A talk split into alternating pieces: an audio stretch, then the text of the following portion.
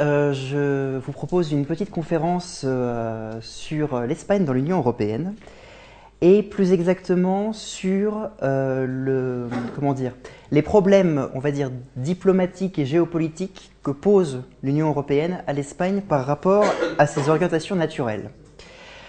Alors avant toute chose, j'aurais aimé simplement préciser pourquoi j'ai choisi ce sujet sur l'Espagne, pourquoi par exemple je n'ai pas voulu parler euh, de la crise en Espagne liée à l'euro trop cher ou liée aux traités européens, pourquoi est-ce que j'ai pas forcément voulu parler non plus des séparatismes régionaux?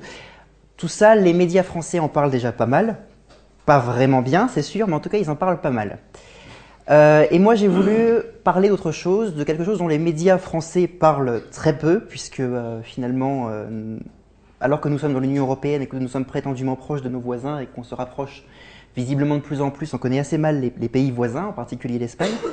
Et donc j'ai voulu évoquer effectivement euh, un thème peu abordé par les médias et offrir une vision un peu plus nuancée aussi que ce que nous donnent les médias. Donc en fait, euh, j'ai choisi un sujet qui a des implications, on va dire, à la fois diplomatiques, géopolitiques et culturelles, et qui pourrait se formuler de la manière suivante. Est-ce est-ce que l'insertion de l'Espagne dans l'Union européenne, finalement, ne la coupe pas du monde plus qu'elle ne l'ouvre sur le monde? Et en particulier, est-ce qu'elle ne, la coupe pas de ses orientations traditionnelles plutôt que de l'ouvrir? Et en fait, la réponse, effectivement, c'est qu'elle la coupe plutôt. Donc on va voir ça ensemble. Il me semble que l'Espagne, plus encore que euh, la France, et un petit peu à l'image du Royaume-Uni parfois, a une sorte de schizophrénie. C'est-à-dire qu'elle a comme une double personnalité à la fois l'impératif permanent, comme en France, c'est de faire la construction européenne, d'aller toujours plus loin dans l'Union européenne, de se fondre toujours plus dans, cette, euh, grand ensemble, dans ce grand ensemble continental. Mais en même temps, l'Espagne essaye constamment de maintenir des liens avec ses anciennes colonies d'Amérique latine, avec le monde arabo-musulman et l'Afrique du Nord, avec l'Asie-Pacifique où il y a aussi des anciennes colonies. Et donc du coup, c'est un petit peu cette schizophrénie, cette double personnalité, cette déchirure de la personnalité, si on peut dire ça ainsi, mais je pense que c'est un peu le cas, que j'aimerais évoquer avec vous en deux phases. La première, c'est la problématique des relations avec la Méditerranée, plus particulièrement avec le Maghreb et plus largement avec le monde arabo-musulman. Et la deuxième problématique, c'est celle des rapports en particulier avec l'Amérique latine. J'aurais pu parler d'autres choses, mais je pense qu'on va se concentrer sur ces deux sujets. C'est déjà pas mal. Alors, j'aimerais d'abord rappeler quelques éléments justement dans ce cadre des rapports avec euh, le monde arabo-musulman et en particulier l'Afrique du Nord qui me semblent euh, des éléments très importants mais que bizarrement les médias français qui sont très européistes ne rappellent jamais. C'est que l'Espagne, c'est certes un pays européen, mais c'est le pays européen qui est le plus proche de l'Afrique, géographiquement parlant. Vous avez le détroit de Gibraltar qui est ici, c'est une affaire de 2 km, 3 km au grand maximum. Et donc, on peut voir par beau temps depuis l'extrême sud de l'Espagne, depuis Tarifa, on peut voir la ville de Tanger par beau temps, et donc c'est-à-dire assez souvent. L'Espagne, elle est aussi africaine, tout simplement parce que déjà, elle a ce qu'on appelle des places de souveraineté, l'expression n'est pas de moi, c'est une traduction de l'espagnol, ce qu'on appelle des places de souveraineté, qui sont deux villes enclavées au Maroc, qui sont Ceuta et Melilla, qu'on voit un peu mieux ici. Ceuta ici dans le nord du Maroc et Melilla ici. Ce sont deux villes, c'est une situation qui date hein, des, 16e, 17e siècles, mais en tout cas, ce sont deux villes qui sont, pour le coup, géographiquement au Maroc, donc géographiquement en Afrique. Il y a également le cas des Açores, euh, pardon, des Açores, des Canaries, n'importe quoi.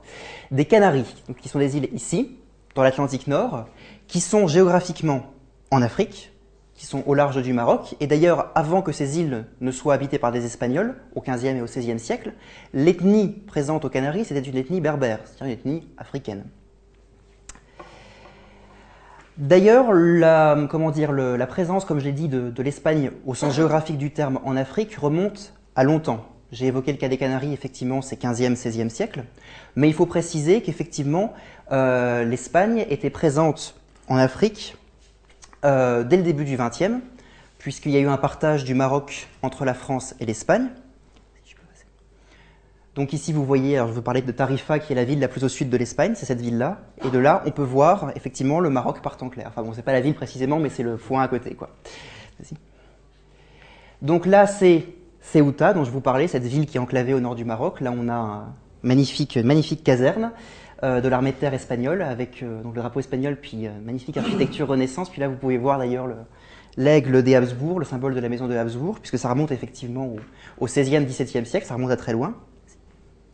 Et donc là, c'est effectivement ce dont je vous parlais, c'est le partage du Maroc au début du XXe siècle, particulièrement à partir de 1909, lors de la conférence d'Algésiras. C'est le partage du Maroc. Alors ça, c'est toute la zone au nord qui était réservée à l'Espagne, qui avait pour capitale Tétouan, qui est ici. Là, vous avez la zone de Tanger, qui est une zone internationale qui n'appartenait à personne. Plus au sud, ensuite, vous avez la zone française. Et puis, vous avez, durant une grande partie du XXe siècle, jusque dans les années 60, euh, vous avez ce qu'on appelle aujourd'hui le Sahara occidental, mais qui, à l'époque du temps de la colonisation espagnole, puisque c'était espagnol, vous avez la zone française juste au-dessus, et bien dans cette zone-là, qu'on appelle aujourd'hui Sahara occidental, ça s'appelait Fleuve d'Or, en référence hein, aux dunes, au désert. Donc voilà, c'est une présence très ancienne. Et ma foi, elle est encore plus ancienne, puisqu'effectivement, je vous le montrais avec euh, la, la caserne de Ceuta, euh, en Afrique du Nord, il y a une présence espagnole, et donc comment dire, une relation de l'Espagne à l'Afrique du Nord et au monde arabo-musulman de façon plus générale, euh, qui remonte au Habsbourg, donc au XVIe, XVIIe siècle. L'Espagne avait par exemple des euh, points d'appui, ce qu'on appelait des présides, des villes fortifiées, à Oran par exemple, à Alger. Donc là par exemple c'est une euh, gravure qui représente le siège d'Alger par la, marine espagnole en, en 1541, donc c'est dès le XVIe siècle. Et l'Espagne, en fait, est partie, par exemple, de l'Algérie, de ces places fortes d'Algérie, seulement 40, 50, 60 ans avant que les Français ne s'y installent. Donc, c'est encore jusqu'à relativement récemment, on va dire, à l'échelle historique. Et si l'Espagne a été présente en Afrique et dans le monde arabo-musulman, c'est aussi le monde arabo-musulman et l'Afrique qui a été présente chez elle. Vous le savez sans doute, mais je vous le rappelle, à partir de 711, c'est-à-dire à partir du 8e siècle, il y a quand même eu une présence arabo-berbère, surtout berbère en fait en termes démographiques, mais chapeautée par des tribus arabes. Euh, en Espagne, il y a eu la fameuse invasion de l'Espagne par les musulmans en 711, et de 711 jusqu'à 1492, il y a eu la présence d'un pouvoir musulman et arabo-berbère en Espagne. Alors, de moins en moins important, mais jusqu'en 1492, jusqu'à la fin du XVe siècle, il y avait une présence euh, arabo-berbère et donc aussi une présence africaine. Alors pourquoi est-ce que je vous rappelle tout ça? Tout simplement parce que ça montre, et d'ailleurs on le voit bien aux traces qu'a laissé la civilisation euh, musulmane en Espagne, on voit bien qu'effectivement l'Espagne, par des aspects géographiques, par des aspects historiques, mais aussi par des aspects culturels, est très proche de l'Afrique du Nord et du monde arabo-musulman en général. En tout cas, beaucoup plus proche qu'elle ne peut l'être de Chypre, de Malte, de l'Estonie, de la Lettonie, de la République tchèque. Voilà, je ne vais pas vous citer tous les pays que Asselineau cite d'habitude, mais vous voyez bien qu'effectivement, il y a une proximité beaucoup plus grande, ne serait-ce que géographiquement, mais aussi historiquement et culturellement, entre l'Espagne et ces pays. Et d'ailleurs, les traces de la civilisation arabo-musulmane en Espagne vont bien au-delà de l'architecture. Euh, les traces vont bien au-delà de l'architecture. Elles, euh, elles, sont aussi visibles, par exemple, dans des legs, des héritages technologiques. Par exemple, ce sont les, euh, musulmans qui ont apporté à l'Espagne les principes d'irrigation, qui lui ont beaucoup servi ensuite pour l'agriculture. C'est présent aussi dans la sociologie. Il y a beaucoup d'études sociologiques qui sont faites euh, sur les rapprochements justement des comportements entre les Espagnols et par exemple les Africains du Nord. Donc c'est vraiment des, liens qui sont très forts. Donc pourquoi vouloir à tout prix s'intégrer dans un ensemble européen alors que la République tchèque ou la Pologne, bon, l'Espagne pourrait avoir des liens avec eux, mais en définitive, elle est tout de même beaucoup plus proche de pays qui sont sur la rive sud de la Méditerranée. Donc une union ou en tout cas une coopération avec ces pays serait beaucoup plus, logique. Et en attendant, effectivement, l'Union européenne, ça ne lui plaît pas trop qu'il y ait des rapports entre l'Espagne et ces pays-là. Le meilleur symbole, j'ai envie de dire, c'est ça.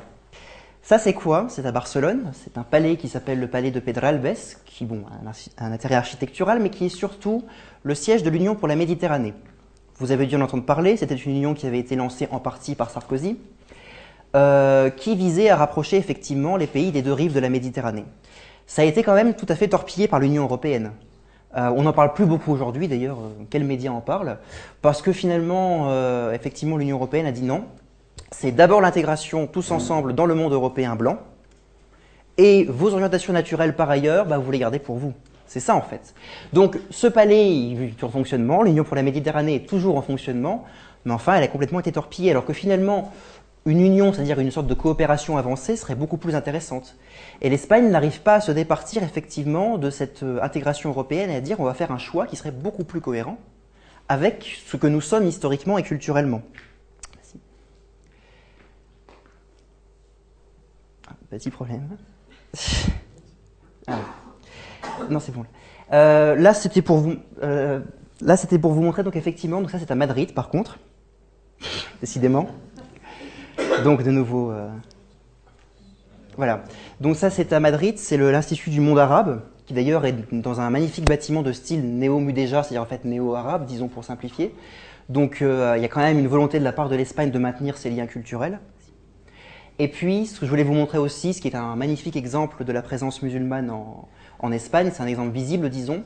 Ce n'est pas l'Alhambra de Grenade, contrairement à ce qu'on pourrait croire. C'est un palais qui s'appelle le palais de l'Aljaferia, qui est où? Qui est à Saragosse. Saragosse est dans le nord de l'Espagne. C'est à 150 km des Pyrénées, pour vous donner une idée.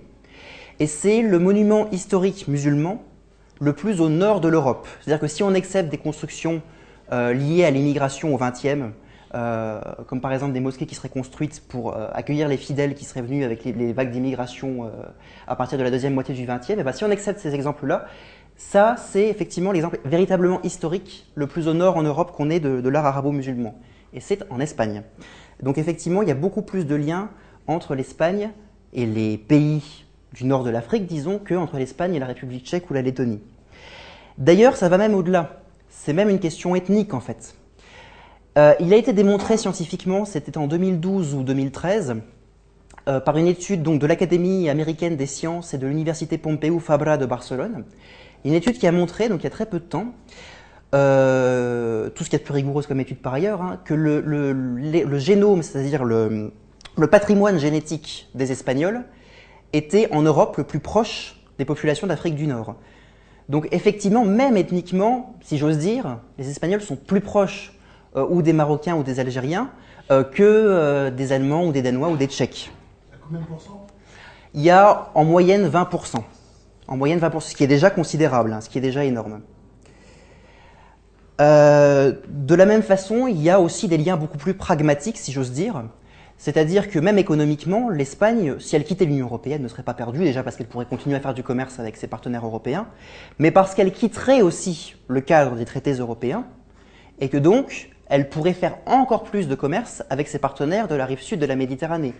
Il faut savoir qu'aujourd'hui, par exemple, l'Espagne est le premier partenaire commercial du Maroc, ce qu'on ne sait pas forcément toujours, ou que c'est le troisième partenaire commercial de l'Algérie, derrière la France et l'Italie. Et finalement, c'est naturel aussi, il y a une proximité géographique, historique, etc. Donc, c'est naturel que l'Espagne fasse plus de commerce avec ces pays-là qu'avec euh, la Pologne ou la Slovaquie, disons. Ce qui n'empêche pas par ailleurs de faire du commerce avec la Pologne ou la Slovaquie. Et d'ailleurs, l'Union européenne très souvent impose euh, des principes de libre-échange qui vont à rebrousse-poil finalement de, cette, orientation naturelle, puisqu'il y a un libre-échange total avec euh, la République tchèque et pas forcément avec l'Algérie. Alors, c'est pas forcément dans l'intérêt de l'Espagne, loin, s'en faut. Donc ça, c'était un petit peu pour le cas, on va dire, des relations euh, schizophréniques, si je puis dire, entre l'Espagne et l'Afrique du Nord du fait de l'Union européenne. On va passer maintenant euh, à la deuxième partie de cet exposé, qui concerne euh, plus précisément les relations entre l'Espagne et ses anciennes colonies d'Amérique latine, pour l'essentiel, euh, et justement aussi le, rôle néfaste que joue l'Union européenne là-dedans. Donc j'aimerais aussi rappeler avec vous une série de choses qui peuvent être pour certains des évidences, pas forcément pour tout le monde, les évidences sont souvent de fausses évidences. D'abord, c'est que l'Espagne a des liens linguistiques avec non seulement l'Amérique latine, mais l'Amérique en général. Ça, c'est une carte des États-Unis qui vous montre par État et par comté le pourcentage de population hispanique ou latino, comme vous voulez, euh, aux États-Unis. Alors effectivement, c'est essentiellement sur une bonne tranche ouest-sud-ouest qui va de, l'État de Washington au l'Idaho jusqu'au Texas, mais vous en avez également euh, Floride, vous en avez dans les métropoles de la région des Grands Lacs, vous en avez à New York, à Boston, etc. Euh, aujourd'hui, effectivement, c'est une réalité, c'est qu'il y a une présence hispanique également aux États-Unis, et donc une présence également hispanophone aux États-Unis. Il faut bien savoir que sur les 500 millions de locuteurs de l'espagnol, il y en a quand même 50 à 65 millions rien qu'aux États-Unis, C'est-à-dire que les États-Unis sont officiellement aujourd'hui le deuxième pays hispanophone, derrière le Mexique et devant l'Espagne, puisque l'Espagne a 47 millions d'habitants, donc hispanophones. Et je rappelle aussi que l'immense majorité de ces hispanophones ne se trouvent pas en Europe.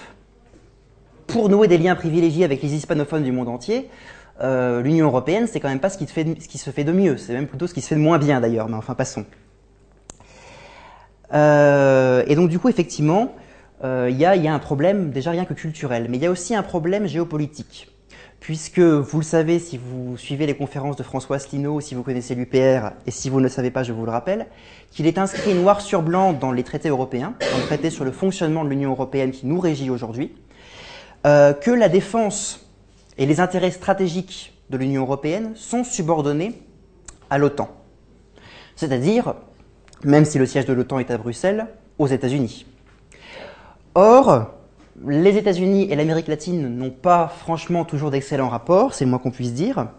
Donc à un moment, l'Espagne se retrouve dans une situation un petit peu schizophrénique, c'est-à-dire qu'elle aimerait bien maintenir les meilleurs rapports politiques, diplomatiques, géopolitiques avec l'Amérique latine, mais dans le cadre de l'intégration à l'Union européenne et donc dans le cadre de la subordination à l'OTAN, c'est pas toujours possible et c'est même parfois très contrarié. Je ne vais pas vous citer tous les exemples qu'il y a eu, mais les tensions récurrentes entre le gouvernement espagnol et le gouvernement d'abord de Hugo Chavez, puis de euh, Nicolas Maduro au Venezuela, en sont un excellent exemple. Donc euh, là-dessus, effectivement, je pense que c'est sans doute l'un des meilleurs exemples euh, qu'on puisse citer d'un petit peu de cette schizophrénie latino-américano-européenne. du coup, l'Espagne voyant aussi que l'immense majorité, disons, de euh, son héritage historique ne se trouve pas en Europe, mais de l'autre côté de l'Atlantique. L'Atlantique, c'est véritablement son air naturel. Essaye de maintenir le plus possible des liens et beaucoup d'initiatives, beaucoup plus que la France d'ailleurs, euh, avec les pays latino-américains. C'est pour ça que je dis aussi que la France est encore plus schizophrénique, euh, l'Espagne est encore plus schizophrénique que la France, parce que on a le sentiment que la France a quand même fait globalement son choix et que la francophonie est passée très sans second plan.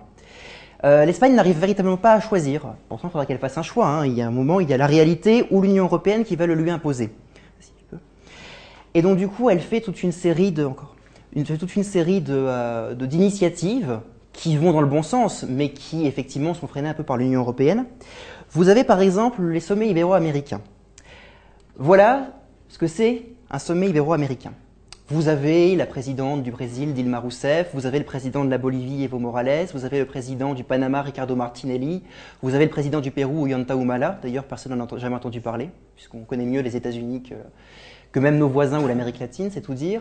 Vous avez le président du Portugal, Aníbal Cavaco Silva, et puis là, vous avez euh, ce cher président du gouvernement espagnol, Mariano Rajoy, vous avez le couple royal, vous avez le couple princier.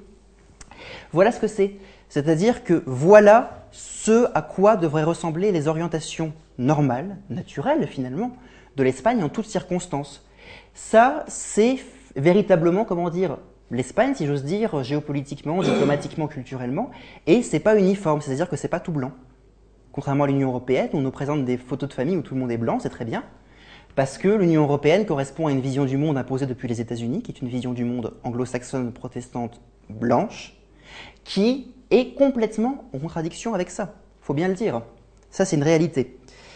Euh, dans l'ordre des initiatives aussi que euh, l'Espagne maintient avec l'Amérique latine, euh, il y a également les congrès internationaux de la langue espagnole qui se réunissent tous les 4 ou 5 ans. Ça, c'était celui de cette année, Panama 2013, donc c'était au Panama. C'était en octobre, il n'y a pas si longtemps. Donc vous avez le président du Panama, Ricardo Martinelli, vous avez le prince Philippe, héritier de la couronne espagnole, et vous avez par exemple ici la ministre de la Culture du Panama. Bah oui, parce que la réalité, c'est celle-là. Et c'est pas le monde tout blanc de l'Union européenne. C'est un monde où effectivement des cultures, des origines, etc. différentes se rencontrent. Et pas un monde fermé sur lui-même, un monde de blancs qui ne veulent pas aller voir en dehors. Et donc c'est ça que devrait être finalement euh, la politique constante de l'Espagne. Et c'est souvent freiné par l'Union européenne. Euh, je ne vais pas vous citer toutes les, initiatives, il y en a tellement. Euh, comme je dis très souvent, en Espagne, tout est, ibéro-américain. On invite toujours les pays d'Amérique latine à tout faire euh, avec, avec l'Espagne. Donc bientôt, il y aura des goûters ibéro-américains, des garden parties ibéro-américaines, enfin bon.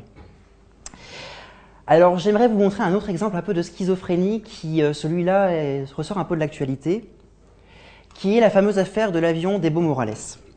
Alors pour ceux qui n'ont pas suivi, Evo Morales, président de la Bolivie, quittait Moscou, où il s'était entretenu avec le président Vladimir Poutine, le président russe, et repartait en Bolivie en avion. Simplement, voilà, euh, papa États-Unis et euh, maman Europe se sont dit, oh mon Dieu, Evo Morales aurait pu embarquer à Moscou Edward Snowden, le fameux ancien espion américain qui a lâché le morceau sur euh, les affaires d'écoute internationale et qui depuis est activement recherché, recherché par, par, Washington. Donc là, ils se sont dit, c'est pas possible, il faut faire quelque chose. Donc, quand Evo Morales a atterri à l'aéroport de Vienne en Autriche, on a fouillé son avion pendant de longues heures, etc. Euh, situation assez humiliante pour lui quand même. Et puis, quand il a voulu redécoller et faire une escale technique pour remplir les réservoirs, etc., et pouvoir aller jusqu'en Bolivie, bah, il y a plusieurs pays qui ont dit non, vous n'atterrirez pas chez nous, on pense que vous avez Edward Snowden. Tout ça sur injonction de l'Union européenne et donc derrière des États-Unis, puisque la construction européenne est complètement dans la main des États-Unis. Donc, l'Italie, la France et le Portugal ont interdit l'appareil d'Evo Morales d'atterrir. Et puis il y a eu des tergiversations en Espagne. C'était au moment d'ailleurs, je crois, d'un sommet, je ne sais plus l'Union européenne, je ne sais plus lequel, peu importe, il y en a tellement. Euh, on interviewe Rajoy et Rajoy dit ah oui oui c'est bon. Euh, Rajoy donc c'est le premier ministre espagnol. Oui oui c'est bon. Evo Morales peut atterrir. On ne sait pas trop ce qui se passe. Au départ il y a un peu des cafouillages. Est-ce qu'il peut vraiment atterrir en Espagne? Est-ce que l'Espagne n'a pas cédé à la pression de l'Europe pour ne pas le laisser atterrir? Finalement si. Après moult tractations et à mon avis beaucoup de choses bien secrètes que nous ne connaissons pas, euh, il a atterri aux Canaries. Donc son avion a bien atterri sur le sol espagnol, mais je pense après effectivement sans doute un refus au, départ. Donc il y a véritablement une schizophrénie de l'Espagne. Bon, est-ce qu'on dit oui, est-ce qu'on dit non? À qui on obéit? Est-ce qu'on obéit à ce que nous sommes, à nos orientations naturelles finalement, ou est-ce qu'on obéit à des choses qui sont plaquées depuis l'extérieur? Donc ça c'est un excellent exemple, euh, je pense, euh, pour prouver la schizophrénie de l'Espagne. À cet égard. Alors pour conclure, euh, on peut se demander finalement, mais à tout ça, toutes ces considérations, à quoi ça nous mène C'est-à-dire, bon, euh, il y a une schizophrénie, oui, il faut. C'est-à-dire qu'il faut faire un choix. Il faut que l'Espagne, comme tous les pays de l'Union européenne, à un moment fasse un choix. Est-ce que c'est la construction euh, qui mène au désastre euh, tous azimuts par ailleurs, surtout en économie, mais aussi en politique, en diplomatie? Est-ce que c'est le monde blanc qui se referme sur lui-même? Ou est-ce que c'est l'orientation naturelle des pays? Est-ce que c'est leur histoire, est-ce que c'est leur culture qu'ils privilégient, ou est-ce qu'ils privilégient un modèle venu de l'extérieur, plaqué de l'extérieur? Et euh, on préfère, on préférerait tous, et on espère tous que ça va arriver, on préférerait que tous les pays choisissent finalement ce qu'ils sont plutôt que ce qu'ils ne sont pas et qu'on leur a imposé. Euh, et du coup, tout ce qu'on peut souhaiter, ben, c'est qu'effectivement, comme la France, comme l'Italie, comme l'Allemagne, voilà, l'Espagne effectivement choisisse son modèle, son histoire, sa culture, pas ce qu'on lui a imposé de l'extérieur, parce que l'Espagne, au même titre que la France, au même titre que d'autres pays européens, représente aussi une culture à part entière, une civilisation à part entière, et donc aussi une vision du monde à part entière, qui s'exprime par exemple lors des congrès ibéro-américains dont je vous ai parlé, et qu'il est sain pour le monde entier, je pense, de défendre. Voilà, je vous remercie de votre attention.